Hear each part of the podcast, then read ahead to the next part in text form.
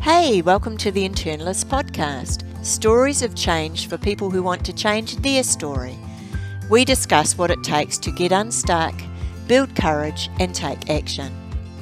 I'm your courage coach, Fiona Christie. Come join the conversation over at our Facebook group, The Internalists, and connect with like minded change seekers.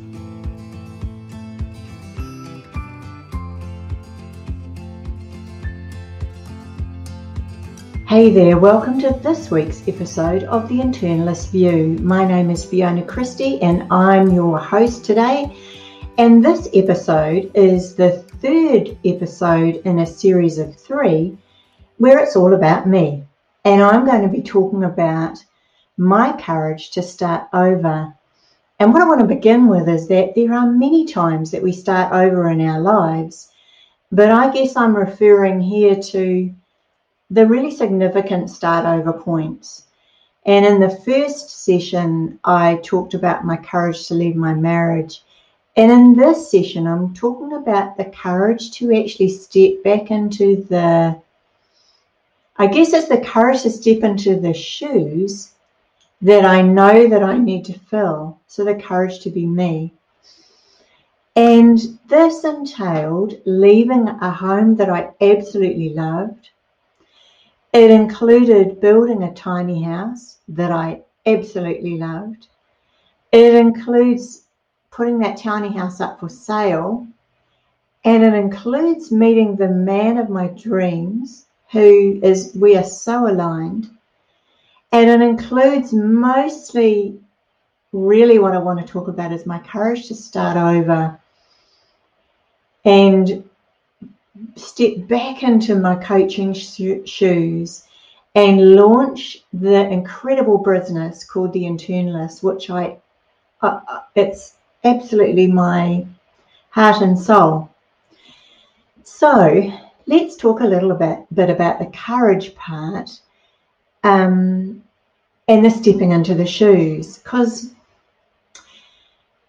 so this second episode is about leaving a relationship, but it's about finding me again and in a way that had me understand myself so much more, understand um, what it meant for me to find my absolute love in my home, what it meant for me to build up a trust in myself beyond anything I ever thought possible.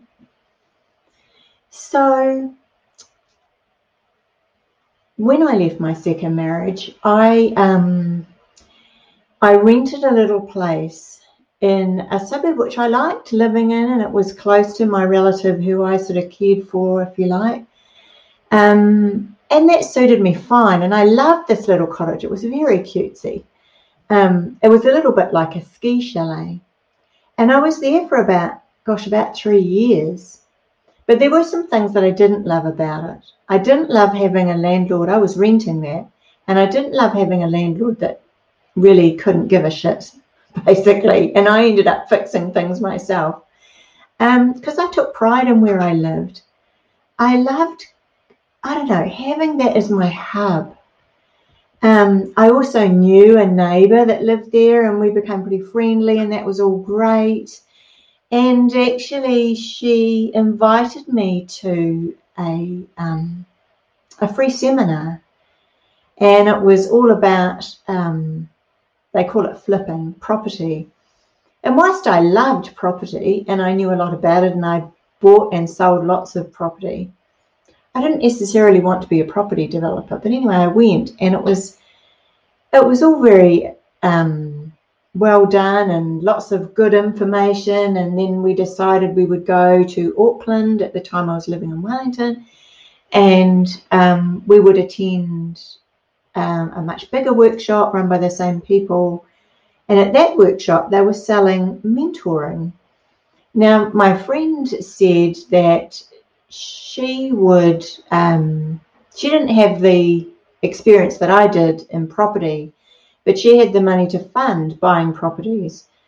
So I made a, spot decision that I would go for it. And in the end, it didn't work out as we planned. So we never end up buying any property. But I tell you what, I always talk about this in my coaching business, in the internalist, that no mistake is a mistake. It's just a mistake, two words. And from that mistake, you learn so much. And if you are prepared to dig underneath and figure out what that learning is going to teach you moving forward, see, I believe that we can't get to Z if we're meant to do, I don't know, M, N, an O first, you know? So I needed that lesson. I needed that lesson because I was procrastinating about um, I kind of believe I had this belief in there somewhere that I needed the money um, behind me first before I could launch uh, my coaching business again because I had had a successful coaching business before and I'd written some books. But when my first marriage ended, I went back to work because I had been working part time at that point. And um, anyway, I realized that, um, wow, you know, out of that mistake, that short, sharp stint into possible property development, I realized that actually my love and my gift to the world is in coaching and intuition and being able to offer my courses and my and everything um, back into the world in a much bigger way than I ever had before. So um, after that, what happened was and, you know, the universe just provides us with the pathway. Once we make a decision and we take the first steps, the rest follows. So we actually had um, a 7.8 magnitude earthquake, not in the exact town that I lived in. So I lived very close to our capital city, Wellington, and a little town city called Lower Hutt. And because and the earthquake was in Kaikoura, which is in the South Island, so not near us, but because it was so big and it was shallow, we felt it massively in Wellington. And um, I had some damage. I had to evacuate my home, get my cats into the back of the car at one o'clock in the morning, and drive to. I didn't know where to. Managed to get hold of my friend on the phone, who said head up to Carlson, which was heading in the opposite direction to most of the other people. And what I hadn't realised when I purchased this little unit that I lived in, I think I've full steamed ahead with um, buying that unit, but I'll come back to that in a minute. Um, I found myself sitting in my car watching thousands of people wandering around not knowing what to do with themselves because they had to evacuate as well, thinking, I didn't sign up for this. Oh my God, this is not what I want. I love my home, but I don't want the debt that goes with it. And I don't want to stop heading in the direction that I know that I'm destined to be in. So, at that point in time, I made a decision that I didn't know how, but I was going to make it happen and I was going to get back to the, my love, which was coaching. I was going to launch a business. And I knew that the only way to do that was to sell my house. So um, I went back down and I started, you know, after things settled down, after the earthquake, we also had floods as well. And after things settled back down, I just started to put things in motion. I had a friend who came and helped me um, really get my little unit looking really sharp for sale. And in the meantime, I realized that the other thing that I wanted was I'd always wanted to build a tiny home, a tiny house on wheels. And I thought this is actually an option for me because if I sell my house and I build a tiny house on wheels, I'll be mortgage free and I'll be able to start my coaching business.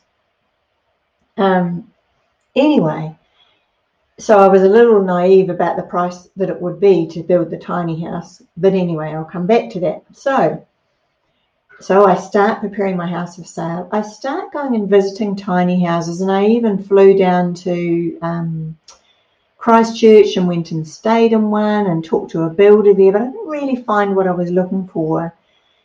And then, in the meantime, I met my lifelong partner, David.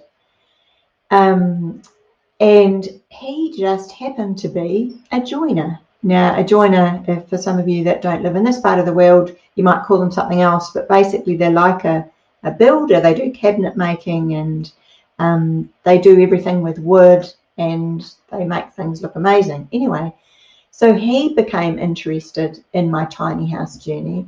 And we went to the first ever tiny house conference in New Zealand. And then um, I put my house up for sale and it sold in two weeks. It was looking so sharp.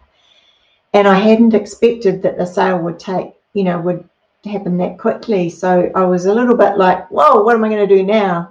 So David lived on seven acres of organic um, property and grew all his own food. And he invited me out here to stay for a while. And put, he had a whole lot of storage and um, some bay sheds. And so I did. So I came out here and I've been here ever since. So now I live here. This is my home. And after a while, I said to him, Well, why don't you build my tiny house? Because we haven't been able to find what we like. And he was in a job at the time that he didn't love, and he wasn't even doing joinery because he'd gone and done something else. And uh, he thought that was might be a bit strange working for me. But I said, Well, look, someone's got to build it, and it might as well be you, and I'm here on site anyway. So that's what happened. And not only did my courage to start over mean Yes, I left a home I loved. I absolutely loved my little house. I loved it, and I'll put a, um, a photo of it on the blog for you. But uh, it was just it was just fabulous. But I knew that and that it was my gift. It provided me my gift of being able to sell it, being able to get debt free, and then um, you know being able to move, shift myself on so, um, you know, the tiny house started to be built. And at that time, I was working full time still. Uh, hadn't jumped back into my coaching again yet. Um, and I was finding it really stressful. In fact, I went I, with the same organisation I was working for, a large government organisation. I was an um, instructional designer, so that's a person that develops and designs learning materials um, which of course is right down my alley in line with coaching. Um, but I applied for a new role because I had a restructure and there was a new role going. There was a series of new roles and it was at um, management level and it was terrible because they had nothing in place. Um, yeah, and, and, oh, it's a long story, but anyway, after a couple of months, I was so stressed and I stressed and I found myself on the lounge room floor at 2 a.m. in the morning thinking, oh my God, is this what having a stroke feels like or something? I just can't do this anymore. And so I made the decision I have to go and I'll make it work. And somehow it will. So I had the discussion the next day with my manager and he said, just take some stress leave, take a couple of weeks off. I did. And at the end of those couple of weeks, he said, let me know one, um, do you want to continue? And two, if you don't want to continue, what could you offer up into the space? So I boldly went in and said, I could offer you five days a fortnight, but I don't want to stay in that same role and I want to do it on contract. So, interestingly enough, the universe had provided because somebody in another part of the organization had asked for an instructional designer but they didn't have capability in the team. So voila, there was my new contract role or fixed term role. And then COVID happened, and that role was about to come to an end. And I was like, whoa, I'm going to have to find something else because I had started developing the internalists. And I will talk a little bit more about that in a minute because there was other parts to that as well. But lo and behold, someone from another part of the organisation um, reached out to me and said, What are you doing? We're looking for an instructional designer on a contract basis. So I morphed into that role. But they wanted me three days a week. So that was a little bit more than I had been doing. And at the same time, I was developing the internalists. Now, roll the clock back quite a few, um, a couple of years. I had started building the internalists with a friend of mine, and it was so much fun, and we loved it, and we were, we, we just, we're kind of peas in a pod, really. However, we didn't progress, and I think we didn't progress um, majorly um, because we were both kind of pulling in slightly different directions. And so late in 2019, my friend told me that she wasn't going to continue. And that was devastating at the time. So this is really about three start overs. but anyway, um, it was devastating at the time. But I knew uh, after about a month where I, I, I pulled myself back up and I thought, actually, she has given me the biggest gift of all because now I get to um, dust off my courses and my workshops and my books and I get to repurpose them and I get to create new and I don't have to wait for somebody else to be the, on the same page and she doesn't either. So I started again in earnest and that, you know, it takes courage to start over. But I think if we don't do it, it's like I truly believe that don't worry about the how because that will get in your way and you will never take the first step. But if you just worry about the what and the why, what is your biggest why? Not why as in, oh, why did I do that stupid thing? But what is your big why? then you will take a leap. But if you worry about how you're going to do it, you'll never ever get there. I have changed tack with the internalists a few times. I started um, building on a platform um, which I realized wasn't going to work for me, so I moved to another. And then someone I'd been following for quite some time who developed the templates that I used to um, create um, my courses. They're beautiful. Uh, so that, that was just kind of the look and feel of them. Um, I noticed that she was using something called Kartra. And um, I reached out to her and asked her why and told her my frustration that each time I seemed to find something, it didn't seem to cater for everything. And she said, I feel your pain because it's exactly where I was at. And that's why I turned to Kartra because it does everything. So I had to start over again.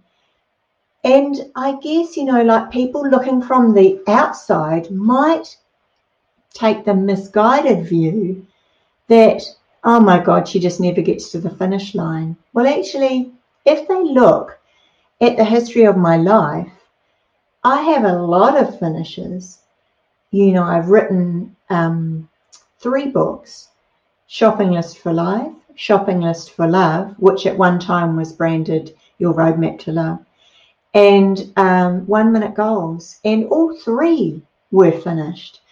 I am a finisher. I just know that it has to be right for me. And I listen to my intuition. I'm prepared to take those leaps to get it right. So I want to keep this to 20 minutes. So I'm going to wrap up in a moment. But what I wanted to say to you was that starting over isn't a bad thing. It isn't a mistake. It's only a mistake if you don't learn from your mistakes that happened previously. Starting over is your chance to do something different, but only if you learn from the past. And my starting over has enabled me to, I'm about to very soon uh, be launching in full time in this coaching business. Um, the new platform, I'm already up there, theinternalist.com, you can find it, but there is a brand new platform about to launch, which will have the internalist way, um, a series of courage cards, um, your uh, the seven secrets to the seven secrets mini course, and a whole bunch of other stuff. There's a blog on there as well, and it's so exciting um, that this is my way forward. So I encourage you to find the courage to start. and to find the courage to start over. Starting over is fabulous. And it's also fabulous to embed in that makeover that you've created for yourself. So, anyway, this was the third in three episode series of My Courage to Start Over. I will be talking more about it in future episodes, but I just wanted to get this out there and hopefully it'll help somebody have the courage to start over. Thanks for listening, and I loved creating this episode, and I hope to connect you with you soon. Ciao for now, your courage coach, Fiona.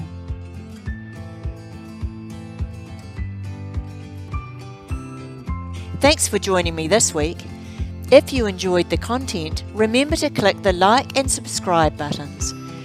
You can also follow me on Instagram, Facebook, and YouTube. Bye for now.